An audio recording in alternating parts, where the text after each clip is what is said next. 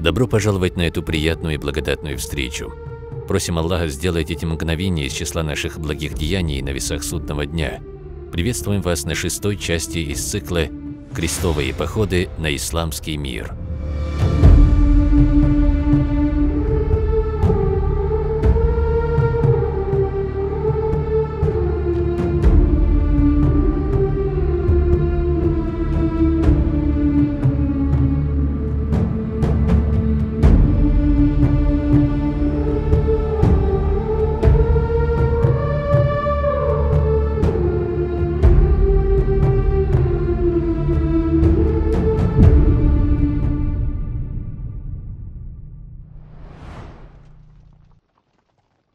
Прошлой серии мы говорили о крестьянском крестовом походе, или походе проповедников, как его называют. О том, как Петр Пустынник и Вальтер Голяк с огромной толпой, в большинстве состоявшей из простых крестьян, не имевших опыт сражений, добрались до Малой Азии и встретились с войском сельджуков недалеко от Никеи, столицы государства сельджуков Румы. Как мы говорили, почти вся эта толпа крестьян была стерта с лица земли. Погибло около 97 тысяч мужчин и женщин. Только трем тысячам удалось спастись. Вальтер Голяк погиб, а Петру Пустыннику удалось сбежать. Безусловно, это была трагедия для европейского общества, но, как мы сказали ранее, это были простые христиане, а настоящее войско, подготовленное папой и западноевропейскими правителями, скоро должна была прибыть. Когда мы говорим «войско крестоносцев», речь идет не об одном целом войске, а о нескольких отдельных, потому что в то время Европа не знала никакого единства. Возможно, это первый случай объединения европейских войск из разных стран с одной целью после падения Римской империи. Как было сказано ранее, папа Урбан совершил почти невозможное, объединив все эти разные народы под одним знаменем в одно войско с одной целью – захватить Байтуль-Магдис и освободить православных христиан Шамы. Разумеется, выход войска под единым командованием было сложным. Римская империя пала в 476 году, а события, о которых мы рассказываем, происходят в конце XI века, то есть Европа не знает единства более 600 лет. Урбан проявил очень много усилий для объединения войска под одним командованием, но все же эти попытки не увенчались особым успехом, поэтому войска были разделены, хотя имели единую цель. Как мы увидим далее, даже в ходе войны каждое сражение будет происходить как сражение отдельного самостоятельного государства, не связанного с другими. Для похода на земли мусульман было подготовлено пять войск. Первым войском командовал граф Готфрид Бульонский, известный также как Готфрид де Бульон, один из известных французских правителей, герцог Нижней Лотарингии на юге Франции. Это был сильный и опытный полководец, который имел влияние на многих герцогов севера Франции. Воспользовавшись этим, он желал получить полную единоличную власть над разделенными французскими войсками. Это можно будет увидеть с самого начала выхода из Европы и до прибытия на земли Палестины. Несмотря на то, что Готфрид был коренным французом, он являлся сторонником власти не французского короля Филиппа I, а императора Генриха IV, который был в тот период самым могущественным королем в Западной Европе. К тому же северные провинции Франции, откуда был родом Готфрид, находились под влиянием Священной империи из-за территориальной близости. Первая армия под командованием Готфрида была самой важной и сильной в этом походе. Второй армией, также французской, командовал уже нам знакомый Раймонд IV из Тулузы, города на юге Франции. Как мы говорили ранее, это был близкий друг папы Урбана, говоривший от имени Иисуса мир ему и креста, и утверждавший, что воюет во имя спасения христиан. К тому же у него был опыт войны с мусульманами, так как он принимал активное участие в войнах за Андалус против западных мусульман. Как и первый, он желал получить полный контроль над всеми войсками Франции, и для этого он предпримет несколько попыток в некоторых из походов, что приведет к конфликту между ним и другими военачальниками. Папа Урбан ценил и уважал Раймунда, поэтому к этому второму войску примкнул папский легат по имени Адамар Монтейльский, епископ из города Лепюи. Это внимание и поддержка со стороны папы делали это второе войско тоже самое важное в этих походах. Из запада Франции, Нормандии, вышло третье войско под командованием Роберта III по прозвищу «Короткие штаны», герцога Нормандии. Он вышел вместе со своим племянником Стефаном де Блуа, который также считался опытным военачальником. Из центра Франции от имени короля Филиппа I ради сохранения его репутации вышло небольшое войско под командованием его брата Гуго де Вермандуа. Эти четыре войска под командованием Готфрида, Раймунда, Роберта III и Гуго полностью состояли из французов. Может быть, за небольшим исключением первого войска, которым из-за хороших отношений Готфрида с королем Генрихом могли быть германские отряды. Пятое войско состояло из норманнов и возглавлялось сыном Роберта Гвискара, князем Поэмондом Таренским. Норманны – это племена, которые проживали на западе Франции, а позже переселились на юг в поисках новых земель и захватили земли Южной Италии. Боемунд Таренский собрал огромное по некоторым оценкам войско, и, возможно, это войско, которое к тому же было очень дисциплинированным, являлось самым сильным в этом крестовом походе. Боемонт страстно желал получить земли в Малой Азии. Особенно его привлекало королевство Антиохия. За 16 лет до крестового похода он уже предпринял попытку захватить его, которая не увенчалась успехом, поэтому он без лишних колебаний принял решение присоединиться к походу. К нему примкнул его племянник по имени Танкрет. Это был храбрый и отважный норман, который оставил немалый след в истории, как мы далее об этом расскажем. Как мы видим, эти пять войск не были едины. Каждый предводитель преследует свои личные цели, и каждый желает управлять всем этим походом. А легат папы Адемар из Лепюи являлся лишь духовным предводителем. Первым в поход вышло центральное войско под командованием Гуго, брата короля Франции и его представителя в этом походе. Но им не было суждено добраться даже до Константинополя. При переправе в Грецию на войско обрушился яростный шторм, который почти полностью его уничтожил. Среди спасшихся был и сам Гуго, которого подобрали византийцы и в сопровождении почетного эскорта доставили в Константинополь, где тот вынужденно принес присягу императору византийцев Алексею Комнину. Таким образом, исчезло это войско, так и не сумев внести свой вклад в крестовый поход. После вышло первое войско из севера Франции под предводительством графом Готфридом Бульонским. Он выбрал путь через сушу, а именно тот путь, по которому до этого прошли Петр Пустынник и Вальтер Голяк с толпой бешеных крестьян. Готфрид, разумеется, опасался гнева короля Венгрии, который после смуты, устроенной на его земле Петром Пустынником и его товарищем, мстил крестоносцам и даже уничтожил отряды Палькмара и Эмиха, только после того, как Готфрид оставил своего родного брата Балдуина возле него в качестве залога, с ним удалось заключить договор, в котором Готфриду обещалось обеспечение безопасного пересечения границ королевства, а тот обещал не чинить разрост на землях венгров. Готфрид оставил земли Венгрии, не нарушив договор, и, вернув брата, отправился дальше на земли Византии. С византийцами был также заключен договор, согласно которому император снабжал крестоносцев провизией. Этот договор также не нарушался, но только до тех пор, пока армия не дошла до богатого города Селибрия и не вышла из-под контроля. Готфрид не смог удержать своих воинов, и те взяли город штурмом и разграбили его жителей, что очень разозлило императора Алексея.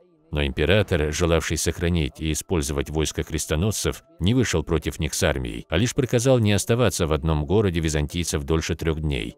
Так Готфрид пересек земли империи, пока не дошел до Константинополя и не встретился с императором. Давайте посмотрим, что предложил ему при встрече император Алексей Комнин. Император попытался заставить Готфрида принести присягу, как ее принес Гугу. Это означало, что Готфрид становился военачальником императора, не имеющим свободы в распоряжении войском, не имеющим свободы захвата. Разумеется, Готфрид, который был вассалом короля Генриха и последователем католической церкви, отказался дать присягу верности Алексею Комнину, императору православных христиан. Вследствие этого император отказался обеспечивать крестоносцев провизией. Алексея тревожило то, что крестоносцы могут начать захватывать земли сельджуков, то есть для себя, а не для Византийской империи. Кстати, с самого начала, с момента, когда начал звать крестоносцев на помощь, император Алексей не намеревался делиться захваченными землями с их единоверцами из Запада. Ему нужно было лишь войско крестоносцев как бы нанять его, как обычно делали византийские императоры, чтобы те сражались под знаменем Византии во имя императора, захватывали земли для него и получали в качестве платы золото, трофеи, но не земли. Разумеется, ни Готфрид де Бельон с его стремлениями, ни кто-то другой из предводителей крестоносцев никак не мог согласиться на такие условия. Алексей прекратил снабжать крестоносцев провизией. Большое войско находится далеко от своих земель. Этим он надеялся заставить их подчиниться, но разгневанный Готфрид начал грабить окрестности Константинополя, после чего императору пришлось уступить и возобновить поставку провизии. так как Константинополь был самым богатым городом в мире с богатыми окрестными селами и городами. Император не переставал призывать Готфрида к аудиенции и присяге, но тот откладывал несколько месяцев, дожидаясь прибытия остальных войск крестоносцев. Кроме него и Гуго, войско которого утонуло, никто еще не прибыл. Готфрид желал потянуть время до прибытия поддержки, заручившись которой он смог бы диктовать свои условия императору, на земле которого они находятся, и полностью отказаться от подчинения ему. Император, услышав о приближении войска норманов под предводительством Боэмунда к берегам Константинополя, который также выбрал морской путь, вновь прекратил обеспечение Готфрида провизией, предвидя их полный выход из подчинения ему. Готфрид, разумеется, ответил очередным грабежом и разбоем в окрестностях Константинополя, а именно в богатом городе Пера на Небеуглу, в котором он остановился со своей армией. Наглый Готфрид, который до этого был несколько раз прощен, полностью вывел из себя императора, который отдал приказ собрать войско для того, чтобы усмирить самодовольного католика. Наверное, из предыдущих серий вам показалось, что Византия была слаба и не имела войска, которое может дать отпор. Но это было не так. Мудрый император, как бы не желал сохранить крестоносцев для войны с мусульманами, был вынужден выйти к ним с большим войском, и в завязавшемся сражении армия Готфрида потерпела поражение. Только тогда Готфрид согласился присягнуть на верность Византии и заключил с императором договор, известный как Константинопольский, которым он клялся передать все завоеванные им земли, ранее находившиеся во владении Византии, императору Алексею. Этот договор в будущем принесет много проблем христианам так как каждый из предводителей крестоносцев, как мы говорили ранее, имел свои желания, цели и требования. Это не было историей религий, историей креста, паломников, спасения христиан. Это была история захвата земель путем кровопролития, как мы ясно увидим далее.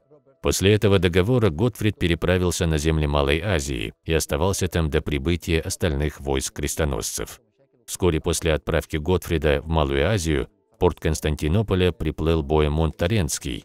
Он слышал о том, что произошло между императорами Готфридом, поэтому решил с самого начала ввести с Византией мирную политику, не повторять ошибки Готфрида, быть другом императору и безотлагательно ему присягнуть, чтобы в будущем получить власть над всем войском. Может быть, даже император назначит его королем Антиохии, о чем он больше всего мечтал и к чему стремился с первого дня его отплытия из Италии. Так, при встрече с Алексеем в императорском дворце первым делом Боемонт выразил готовность служить Византии и присягнул императору Алексею Комнину. После него прибыло третье войско во главе с Робертом III, герцогом Нормандии. Он также без каких-либо колебаний присягнул императору, так как его войско было самым слабым после того, как утонуло войско Гуго. Вскоре после него прибыло войско Раймунда IV, которого мы не раз упоминали как человека религиозного, приближенного к папе и утверждавшего, что он все делает во имя Иисуса, мир ему. На призыв присягнуть на верность императору, как и другие предводители крестоносцев, он ответил категорическим отказом, объяснив это тем, что он не присягает никому, кроме Иисуса, мир ему, ни королю Франции, ни королю Генриху, а только лишь Иисусу, мир ему, и что он вышел лишь в целях помощи религии. Далее мы увидим, что это была ложь чистой воды, и что он вышел не ради помощи религии христиан, а религии личных страстей, получения богатств и земель. Император Алексей, разумеется, не собирался довольствоваться этими словами и продолжал требовать присягу, на что тот продолжал отвечать отказом, что вскоре привело к серьезному конфликту между ними. Боемунд I, который стремился к получению личной выгоды, пообещал в случае чего всем своим войскам оказать поддержку императору Алексею против Боемунда, Посмотрите, братья, что происходит между предводителями крестоносцев, которые вроде вышли с одной целью. Это противоречие, которое началось здесь, в самом начале, продолжится до самого конца первого крестового похода, о котором мы сейчас рассказываем.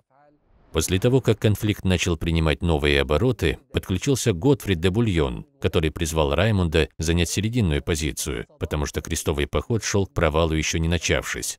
После чего Раймонд согласился, но не присягнуть на верность императору, а дать обещание беречь честь императора Византии, то есть не делать то, что разгневает или опозорит его. Что же мы видим? Боемунд дал полную присягу и подчинился императору, высказал готовность поддержать его во всем, а Раймонд IV отказался от присяги и подчинения.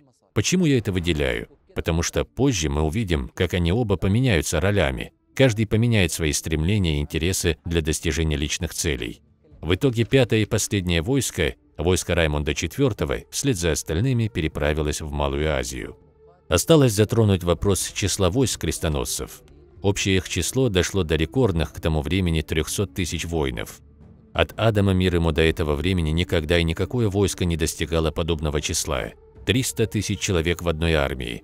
Такого еще не было. Безусловно, это была огромная страшная сила, подобно которой мир еще не знал. Но это были не единственные участники крестового похода. Помимо этих 300 тысяч воинов, было еще 700 тысяч человек. Кто же это? Это женщины и дети. Поход, в котором принимает участие миллион человек. Это не армия передвигается, а целая страна. Это не были люди, которые шли просто воевать. Они переселялись на новые земли, начать там новую жизнь. Это очень опечалило императора Византии Алексея Комнина. Вместо армии наемников, которых он призвал на помощь, он увидел целый народ, переселяющийся на новые земли, что, разумеется, не входило в его планы. Что же случится дальше? Как сложится судьба такой большой армии в Малой Азии? Что совершат крестоносцы в Никеи? Что они совершат с Калычарсланом? Все это мы узнаем в следующей серии, иншаллах.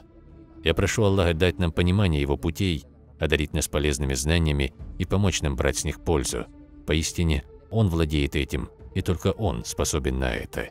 Вассаляму алейкум ва рахматуллахи ва баракату.